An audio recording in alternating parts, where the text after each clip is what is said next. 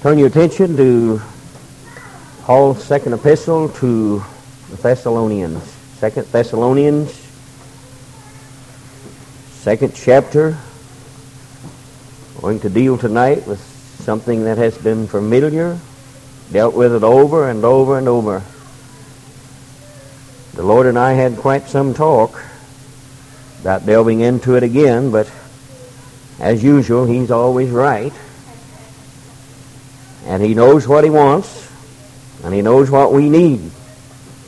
So without any further ado or apology, we'll enter into some Scripture. I don't think there's any doubt in very few of our minds but what the signs of time as described in the Bible are unfolding. Any Bible student, well, you don't have to be a Bible student, you just have to be a listener of the Word. Almost any individual that has any knowledge of Bible or Bible prophecy at all can see the outward signs, the signs given to the nations, the nature as it begins to fulfill its place and begins to come in into unity with God's Word. And everybody can see this and know it. All at the same time, there is that little imp of hell comes in and climbs on your shoulder and says, uh, It's been 2,000 years, and people, every generation has looked for the coming of the Lord, and He isn't here yet. But Peter meets that and says, But the day of the Lord shall come. Regardless of what we think and scoffers think, or regardless of what condition we're in, when all of these things are fulfilled, the day of the Lord shall come. And we are very acutely aware of the things that is happening in our land, in our nation, in the world, and as nature begins to rebel. But I'm wondering sometimes if we don't, in all of this, and I have heard television preachers minister it, and I'm not down on them, it's something that needs to be brought to the forefront, the coming of the Lord and how close it is, and that our generation most probably will see it. But I'm wondering sometimes when we quote Matthew, we begin to read concerning some of the things in Joel and Zechariah, in Isaiah and Jeremiah, in uh, Ezekiel, and uh, bring them into relation to where we live. I'm wondering if seeing those things don't make us a church careless and oblivious to the internal signs that is supposed to happen right along with these outward signs signs outside the church. But not over, only were there signs outside the church, outside in our nation, but to coincide with these signs, the Bible left some very good information of things that was going to transpire in the then church of God. And I think sometimes we rally around the flag, so to speak, on the sun and the moon being darkened and uh, the earthquakes in divers places and all of this, and we fail to focus our attention upon what God said would happen inside. And if we don't catch ourselves as to what is happening inside and get swept away, what happens outside is not going to mean too much to us. It's only been going to be a proclamation of damnation. And so it was the Apostle Paul's uh, very earnest concern and desire that he awaken. And he wrote so many times to Timothy, telling, the, telling him in no uncertain terms, left it to us that the time would come when they would not endure sound doctrine. Told us that they, eh, they'd be lovers of pleasures more than lovers of God. Hinted to us that mankind would not feel like the assembly of themselves together was meaningful at all. That what they lost out on they could catch up on, and if they never did, it wouldn't matter. And on and on. These things the Apostle Paul warned. And this one especially, he pointed out to the Thessalonian church. We've dealt with it, but I want to read it again. Second chapter, first verse.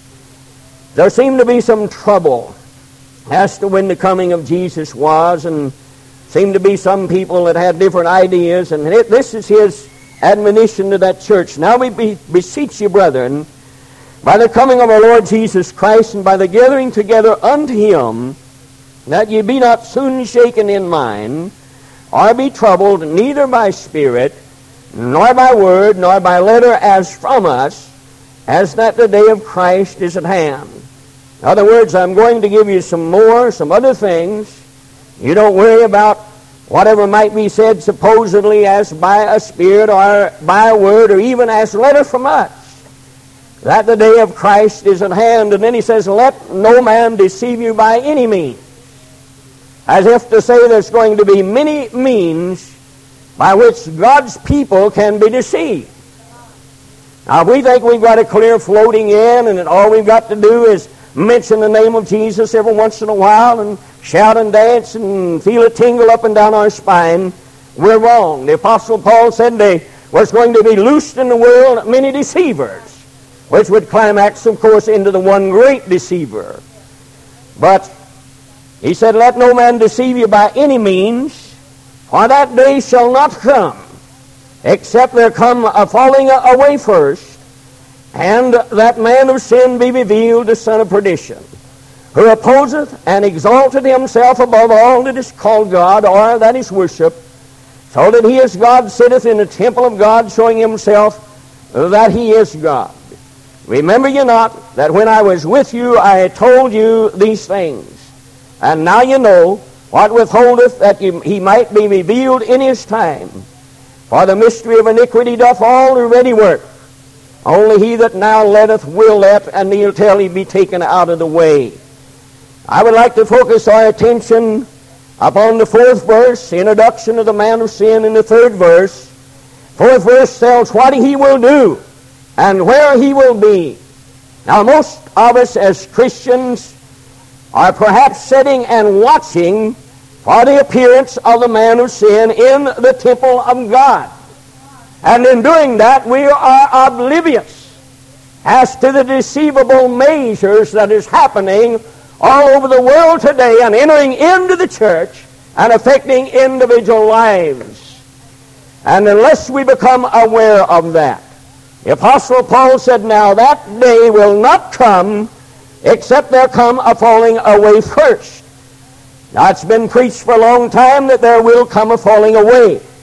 As of late, Many ministers are very much aware that that day is not coming, that that day is upon us, that it is happening every day. In its infancy, maybe, but picking up speed along the road all the time until it's going to mushroom into something. Now, what I'm trying to say, I think, tonight is that we cannot sit idly by watching a few signs while the powers of hell move in our individual lives and move into the church of the living God with these things that is happening. Apostle Paul was aware that deceivers would be everywhere. Man would deceive himself. Powers of hell would deceive him. Deceivable means any way in the world to cause you to fall. But I want tonight to use this scripture of the falling away. Of course, that's apotasso and uh, I want to use that in a little different vein. Because if I can at all, if I have it in me, if there's any presence of God around, I would like to stir up our thinking, our pure minds, and get us off of the rose garden thing and see if we can realize that we are in a warfare. That we are in a fight. And some of us stand sometimes real addled and startled when we become wounded. I wonder sometimes what we expect. When a soldier goes into battle, he fully expects to get some hard knocks and sometimes some wounds. And in using this in another vein, I'm not going to take away of anything that has ever been said. But I was reading uh, Moffatt's rendition of this, and he sees this falling away. That word simply means to withdraw or to make oneself absent. In other words, not there anymore. That's to say that they were there once. Amen? You hearing me? They were there once. Now we cannot point to a world that's never known God and the sinners out there when they become oblivious to the church. We can't point to them and say, well, God said there would be a falling away. We have to stay in the confines of our own rank and file individuals that have been there and then find themselves absent, withdrawn. Now, Moffatt sees this as a desertion, as from an army. He puts it from the army of God. And he goes on to say, having lost. But they deserted because they lost the vision of what the war was all about. Now, some of us, sad to say, have not ever even been aware that we were in a war. We have thought we have been listed in party time and that good times ought to flow and that God ought to take care of us. And ministers all over the land probably are responsible for this. But I think you need to follow the Apostle Paul a little bit. And whatever church he speaks to, it doesn't take him very long to tell them that they're in a fight, that they're in a war, that there's existing conditions that won't let them remain neutral. And that existing condition still is in the world today. There's something about it that a Christian cannot remain neutral. He's eh, either standing for God or deserting God. And many times there's an awful feeling with the desertion of God. And he said they've lost the vision of what the war is about, and the scripture says without a vision. You know that, don't you? Without a vision. If we don't know what it's all about, what are we fighting for? You see, for the most part, our World War One and Two, and perhaps even our Korean conflict, boys were very much aware of why they were fighting. And we've just finished a war, police action, in which very few of them really knew what they were fighting for. And so they lost the vision, and consequently, whether we want to acknowledge it or not, we lost the war. Simply because there was no clear-cut guidelines as to what did we hope to win. Were we just having a holding action or what? And uh, he says, having lost the vision, people have deserted the army of God. Once enlisted, once in battle, once in full away against the enemy, have fought him long and hard, and have lost the vision of what the battle is all about. Have lost the vision of the rewards of winning. What do we get if we win? If we stay true to God, or the tragedy of losing.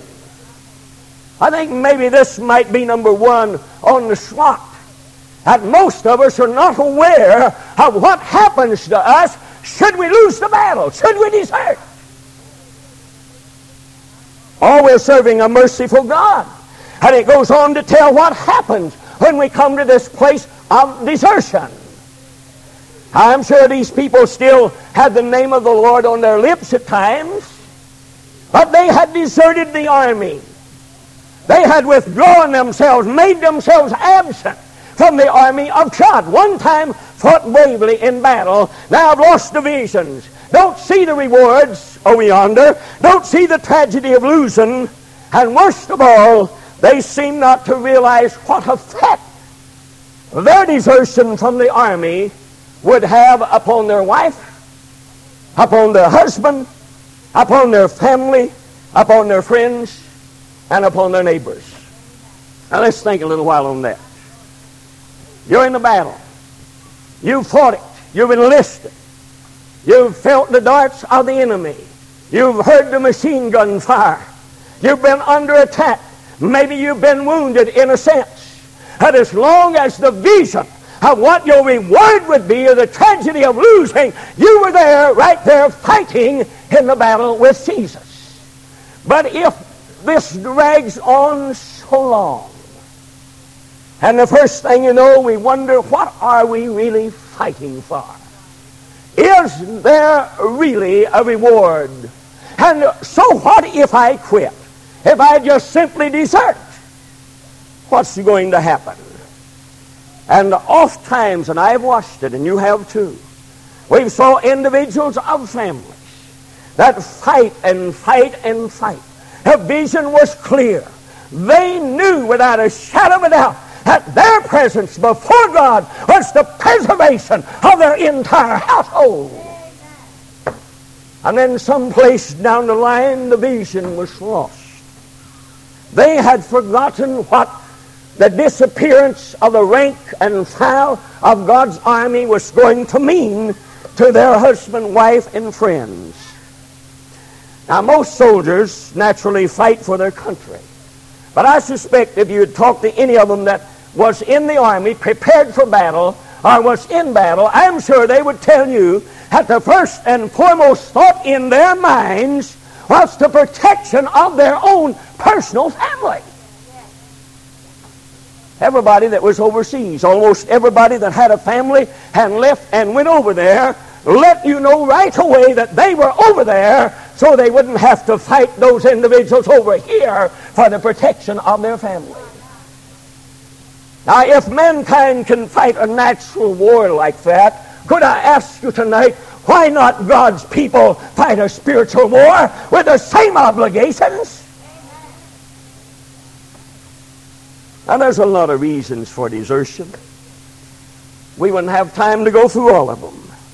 But let's name two or three. Some desert not wanting discipline or subject themselves to any more hardship. Amen? Or they've endured some. They've disciplined in a sense. They've had their basic training in a sense. But now then, we're shaping up for the final battle. Talk to anybody and you want to that was involved in some of the great battles in First World War or Second, and they'll tell you that the discipline and the uh, hardships they were subjected to was greater then than they ever were before. And people get tired. And then, of course, there's rebellion. People get tired of the rules and regulations that are placed upon them that those rules and regulations are a necessity. Rules and regulations in the army is not designed just to make one feel low. They are designed for that individual's own protection. And God sets every basic law down before us to secure us and protect us from the enemy while we're in this army. And the hotter the battle gets, the more rules, regulation, and discipline that God expects out of His soldiers. And consequently, when the fire gets hot and the war warms up, you find individuals saying, I can't take any more of this. I don't want it. That's in the natural, and that is in the spiritual. People at one time shouted the glory of God is now walking the streets and sometimes drinking, gambling, and all of this. People at one time enjoyed the uh, communion with God have now deserted the army and no longer want to fight for God. The battle got too hot. And then I think perhaps there's one we overlook, something that we ought to look at. Desertion, a lot of times. I talked to a friend of mine that went through World War II. And I asked him what was the hardest thing to fight against. I thought probably it'd be homesickness or perhaps it would be fear. But he said the hardest thing he fought against was becoming so weary and so tired of just fighting continually. Of no let up hardly at all. No, no time for any, uh, whatever they call that time where they take them out of battle and take them up and let them have some rest period. No time for this, he said, because the battle was hot. And he said, the hardest time in the world was this. And then I'd get news and letters, he said, from my friends back home, telling me about the wonderful parties they had and the good times they had. And here I was, bleeding, dying, sometimes fighting, disciplining myself in the army, fighting for them. And I got to the place and I said, if they don't care, why should I? I think and I don't think I'm wrong in making this assumption. I think probably it is this type of feeling that is causing desertion from God's army by the hundreds and thousands. That is taking one time disciplined soldiers. Individuals at one time were obedient to rules and regulations, knowing full well that this was for their life and that alone. But it's these individuals that has fought the battle. Weary, tired, footsore, wondering sometimes why they were actually fighting it. Whose battle was it, they say? Am I alone just to fight it for what? And then in tiredness and weariness, He said, That's the time that I lost all contact with reality. And that was the time when my vision failed me. And that's the time when I sat and wondered, is there a reward for this? Is there something that happens if I don't fight? And then he said, my object was God, and he was a Christian. And he said, I went to God, and I asked him, some way, God, keep the rewards of winning before me and the tragedy of losing before me and keep before me children that would hear the cry of the dying and see the doomed and hear the cry of the damned if I wasn't over here giving my life, as it were, to battle and to fight. And he said, then the weariness left. Now, our nation, out of all these, and there's others, but our nation was not built on this mode of thinking. Individual soldiers that have died, some unnamed. We don't even know about their bravery. Bought our land and paid for it and bought it in blood. And let me fully assure you tonight that our nation was not born by that. It has not been preserved by that. And neither was the kingdom of God. It was born with a shout. Thank God it'll go out with a shout. But in the meantime, there is a battle royal going on in the rank and file of individuals, and God needs every dedicated soldier he can get. Let's shake off our weariness and put on the battle cry of God and say, Hold of it, for he is coming. Hallelujah. Hallelujah. The saints do have a warfare. Uh, Paul says, and you don't bother to just write the scriptures down if you would, so you know that they're there. So I, I'm going to speed up a little bit. Paul says that though we walk in the flesh, or though we walk in these uh, temples or tabernacles of weakness and frailties of infirmities, we don't war after the flesh. In other words, there's something higher that takes preeminence in our life when we join the army of God.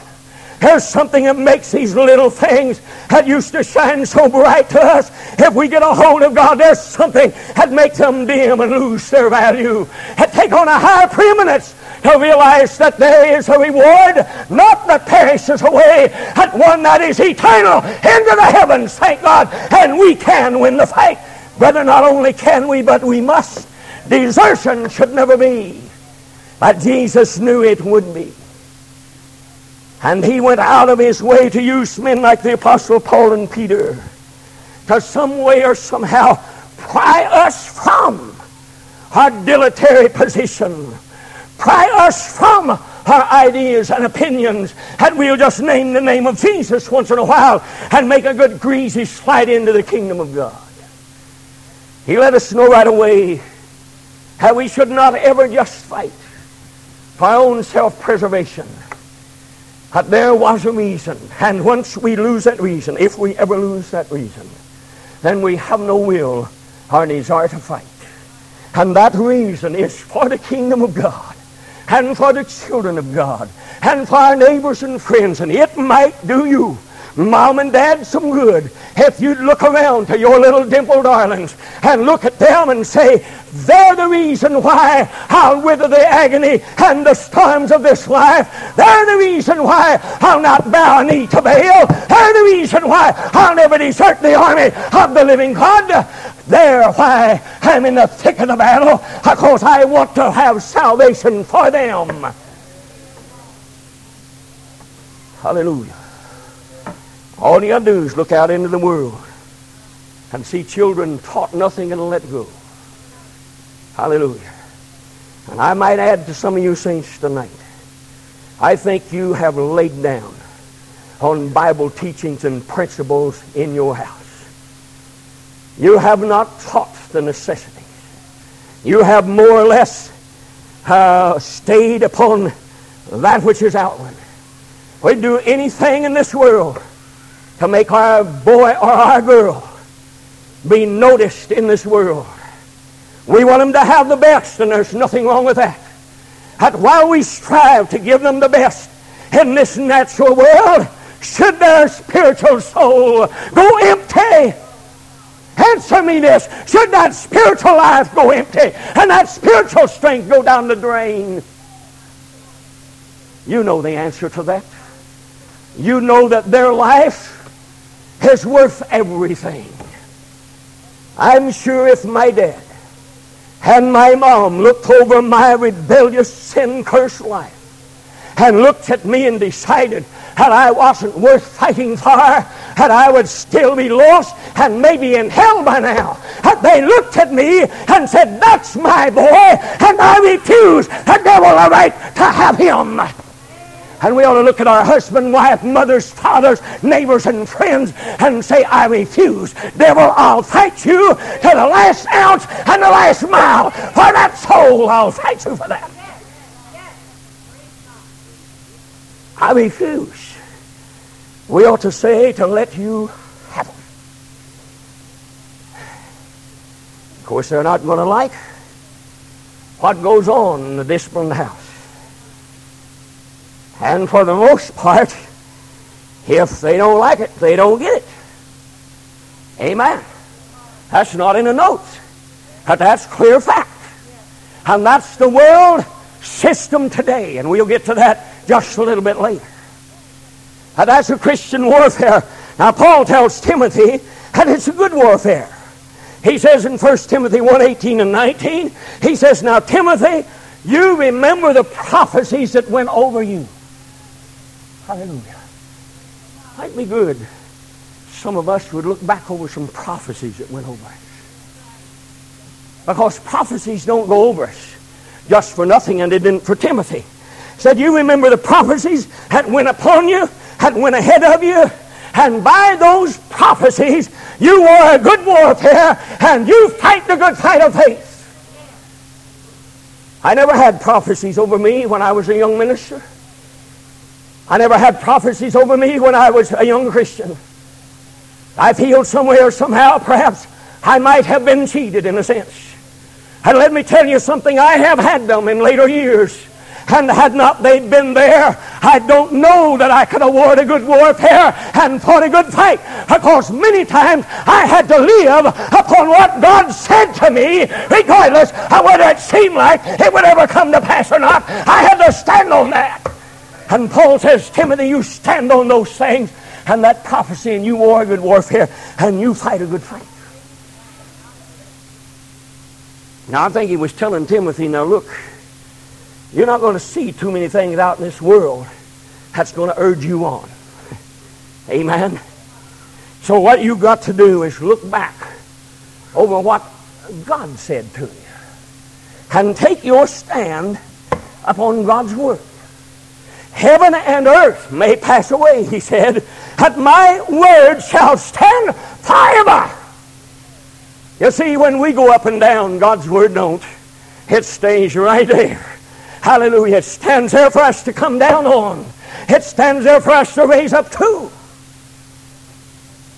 Now, the war is against somebody. Who are we fighting against? Everybody says we're fighting against the devil. Yeah, we are. But it might come as a surprise to you you're fighting against more than that. Or he's the instigator of the whole thing. But let's look at him first. Ephesians 6.12 says we wrestle not against the flesh and blood, but against principalities, powers, rulers of darkness of this world, spiritual wickedness in high places. We do wrestle against that type of thing.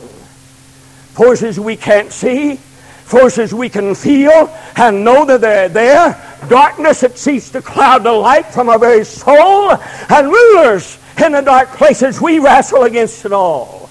We do fight the devil. But there's another little thing stuck in here that we need to recognize. We have to fight the flesh too.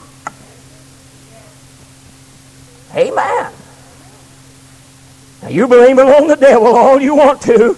That there's certain innate characteristics of this flesh and it's going to be there until you put on a new body. And you must fight that continually without let up. Because if you don't, it will dominate you and eventually destroy you. And as a soldier of God, Now, a lot of people have deserted simply when it come time to fight this battle.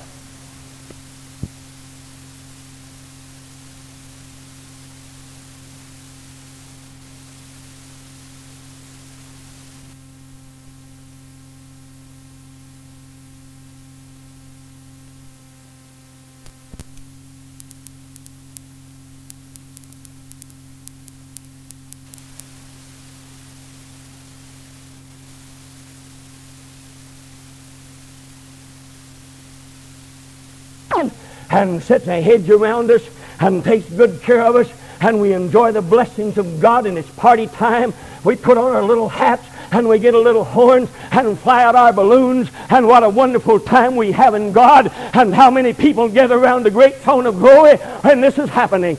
This is in an infant stage and there does come a time when you have to brace up and by the armor of God and the Spirit of God within you again to battle this place which is yourself. And many of us don't want to admit this, and most of all, we do not want to fight it. 1 Corinthians 9 27, Paul says, I buffet my body. I slap it. I pounce on it. I discipline it. And bring it under subjection. In other words, he says, Paul, you can't do this. But why? Everybody else does. But Paul, you can't. And then he says, I have to slap it a little. I have to wound it a little. I have to take charge of it a little bit. And I've got to bring it under subjection. Paul says, you want to know how, why I have to do this? Because after I have preached to others, if I don't, I myself might become a castaway. The flesh is an evil thing. It's an Adamic nature. It was caused by sin. That we will agree. But it is not always the devil that makes you do it. Amen? It is you that wants to do it, and you let yourself do it. And many of us desert when it comes to fighting this battle against ourselves. You young people might listen to this too because it's your battle. And if you can't fight it while you're young, don't get any ideas that you're ever going to fight it when you get old. Huh?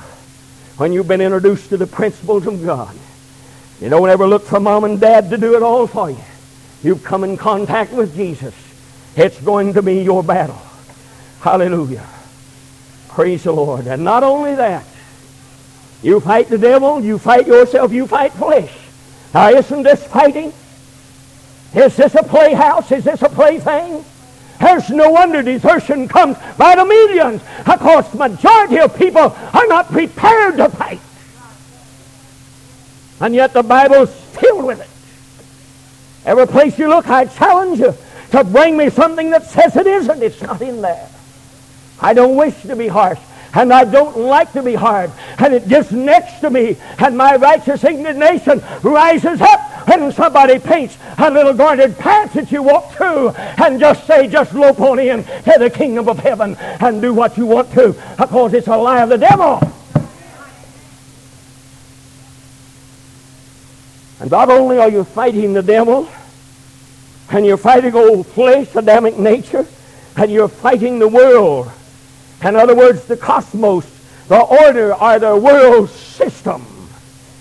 How Jesus, in John about the 16th chapter, after telling the trials and tribulations and offenses that's coming from the world system, closes the chapter with these words. In the world ye shall have tribulation. In the world system, it's going to be against you every portion of our world system and our government is designed to tear down the basic principles of Christianity. And many of us sit idly by while it does it.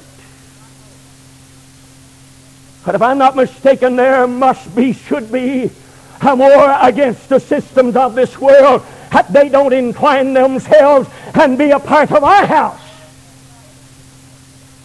And it's not easy. I said it's not easy All those innocent looking babes with those innocent eyes and teardrops come in them and, and these doting parents look at them and say, I don't see anything wrong with that. Amen. Come on, Brother Hostfall, preach it.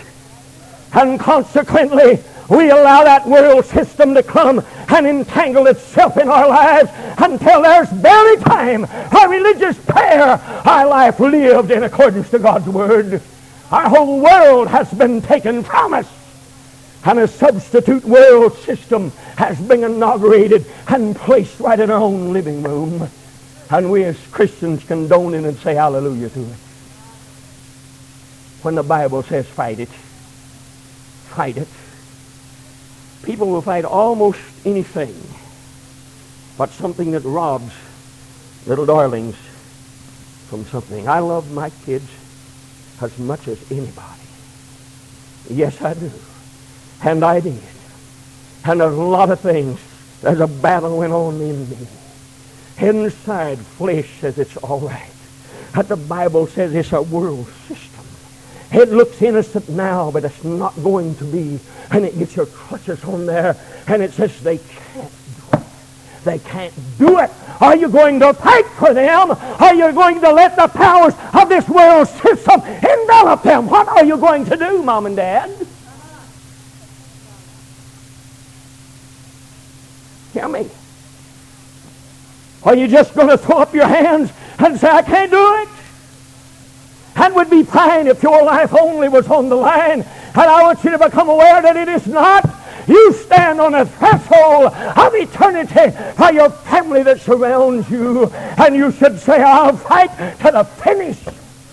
And as Job says, though he slay me, But he says you're going to have trouble in this world. Because the world system is completely alien and different from God's system. They cannot coincide. They cannot live together. There has to be a declaration for one and the other. But God said, Jesus said, in the world you'll have tribulation. But be of good cheer. I have joined the world. He didn't say that. I have nestled in with the world, and we have become good friends. I invite him to my parties and he invites me to his. Jesus said, Be of good cheer. I have overcome the world. In other words, Jesus was saying, I fought and fought on until my very system and my very soul cried out, and I was an overcomer. Hallelujah. Now there's another enemy that we fight, and that's death. 1 Corinthians 15, 26 says, The last enemy shall be destroyed, is death. Hallelujah. All right. In fighting this warfare, I'm not blind to what it does. Because in this warfare, and Jesus, if you'll notice, notes it because he had to endure. He has endured everything that he ever counts on us to endure. He's walked every mile and sometimes further ahead than he ever asked you to go. He asks you to endure nothing or to walk nowhere.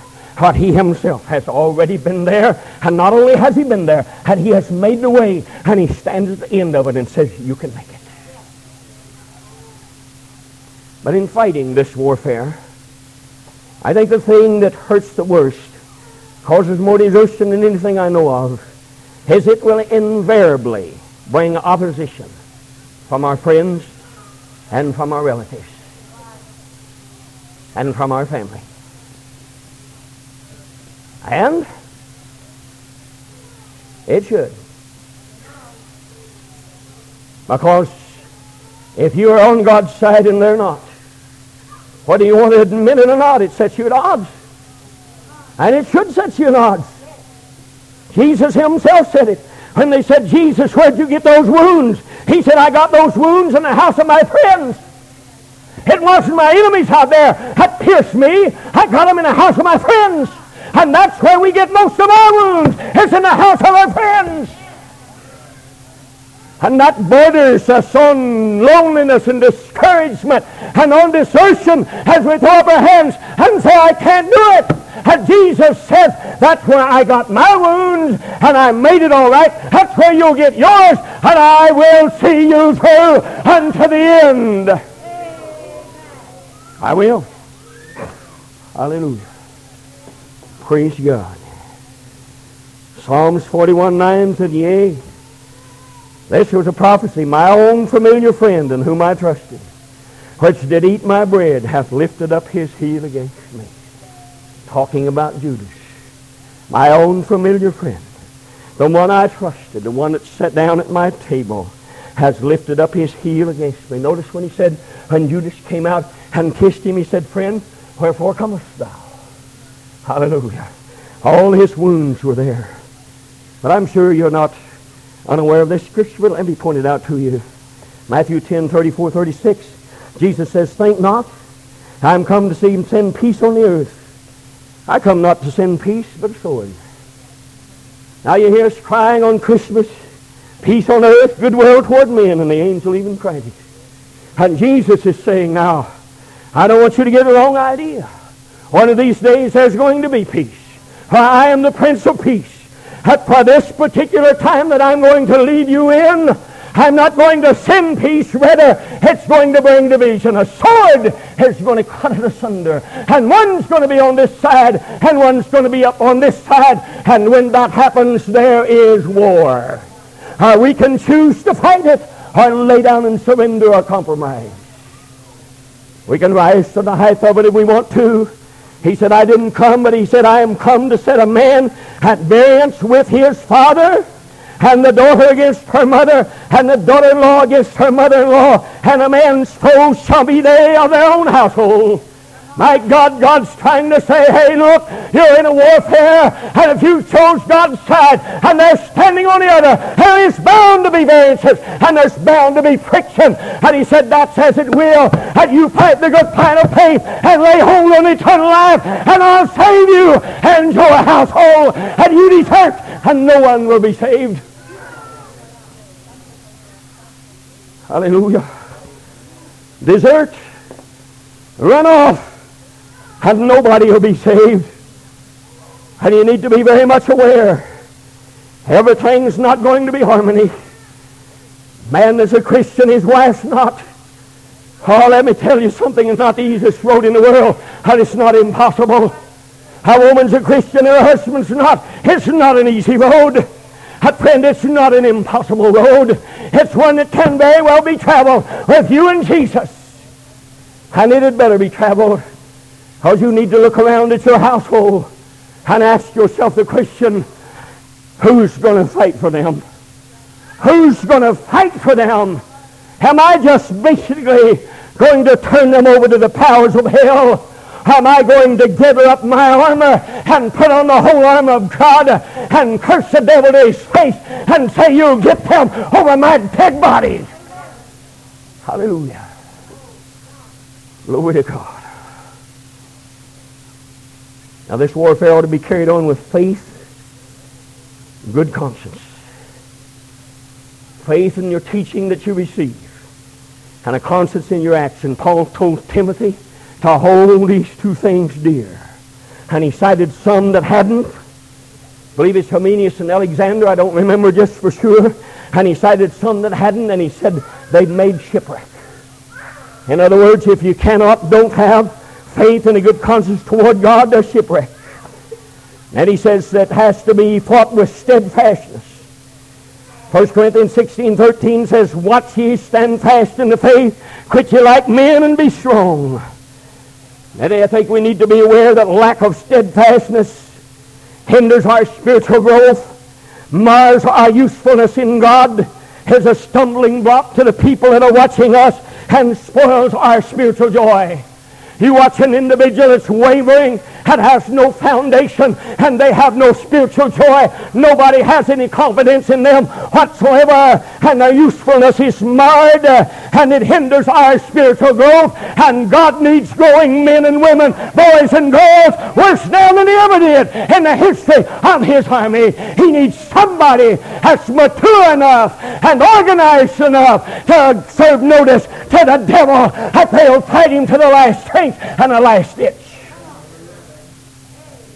No desertion, he says. Hallelujah.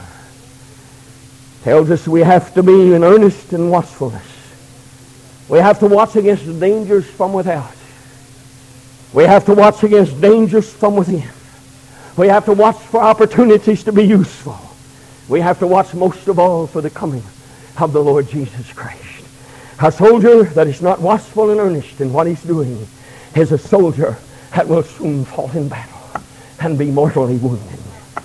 Jude says in the third verse, I believe, and I'll read it, beloved. When I give all diligence to write unto you the common salvation, it was needful of me to write unto you and to exhort you that you should earnestly contend for the faith which was once delivered unto the saints. Peter tells us that we have to be watchful and sober. Be sober, be vigilant, because your adversary, the devil, has a roaring lion, walketh about, seeking whom he may devour. You have to endure hardness. Now, in doing these things, you may lose a lot of what the world offers. Some of it you have to turn loose. But with visions and revelations of God, you'll reap untold riches from another world that God says was yours. An eternity. Thank you, Jesus. Self-denial. Paul again advocates discipline of our body. And he says this battle has to be fought with prayer. With prayer. Of all the other things that you have. Watchfulness, sobriety, enduring hardness a good soldier, self-denial, all of these are of no value if they're not mixed with prayer. Prayer. Prayer. Paul says in Ephesians 6.18, praying always with all prayer and supplication in the Spirit. And last but not least, this battle has to be fought without earthly entanglement. Timothy bears that out in 2 Timothy 2 4, said, No man that warreth entangleth himself with the affairs of this life, that he may please him who hath chosen him to be a soldier. Are certain things in this life we have to do in order to exist. But God warned us about getting entangled with the natural affairs of this life. Because in doing this, we cannot be a soldier. But he's told us about a fight. Fight over the, with the devil, fight with flesh, fight over the world system or with it, or fight with death. And if we allow, it just ended it there, and if we just stopped and said, there's a fight, there's a fight, there's a fight, it would be well, a very hard story to tell, and not too many people would be interested in staying on. The good part about that is there's victory in every one of these. Victory. There's victory over the devil. 1 Corinthians 16, 20 says, And the God of peace shall bruise Satan under your heel shortly. That evil adversary that picks, picks and torments and advocates and moves, God said he'll bruise him under your heel shortly. And there's victory over flesh. Paul stood, remember that time when he stood and said, Oh, wretched man that I am, who shall deliver me from this body of death? And then he makes that ecstatic utterance as he says, I thank God through Jesus Christ my Lord. Hallelujah. And then there's victory over this world system. John 5, 44 and 5 says, This is the victory that overcometh the world, even our faith. Who is he that overcometh the world? But he that believeth that Jesus is the Son of God. You know, I, I, I get amazed at, at, the simplicity, so to speak, and the simple-mindedness of individuals when they look and see that and think they see the Trinity in that. Think they see one part of the Godhead in that. Whenever it was trying to say far more, he said, Who is he that overcometh the world, but he that believeth that Jesus is the Son of God? What was the Son? The Son was the flesh. What was the flesh? The flesh was a sacrificed lamb. What did Revelation say? We overcame him by the blood of the Lamb and by the word of our testimony. We have to confess that he is the flesh and prove that his victory. That's how we overcome. That's not saying there's three in the Godhead and we have to confess the Son is one. That's eliminating the depths in that thing. That we have to confess that he was flesh and that flesh was sacrificed lamb. And that sacrifice was given. And we, by that blood, every day, every day, every day, every second, every minute, if necessary, we need to avail ourselves of the blood of the Lamb that cleanses us of all sin and iniquity. And it's that only that gives us the overcoming victory that God said was ours. You'll never get good enough to do it by yourself. Hallelujah. I'm wearing you. I'm making you tired. Eh? Praise God. I hope I'm stirring some roots inside of you. Because I'm really not but about halfway done. Praise God. What do you think of that? Amen. How you like those apples? Praise the Lord. Let's give the Lord a good hand. Praise the Lord. Hallelujah. Praise the Lord. Hallelujah. Praise the Lord. I hate to disappoint you clock watchers that figure I should be done about now. Now let me tell you something. I'm not here to agitate you. I'm here some way to reach into the depths of your soul and save you and help you save somebody else.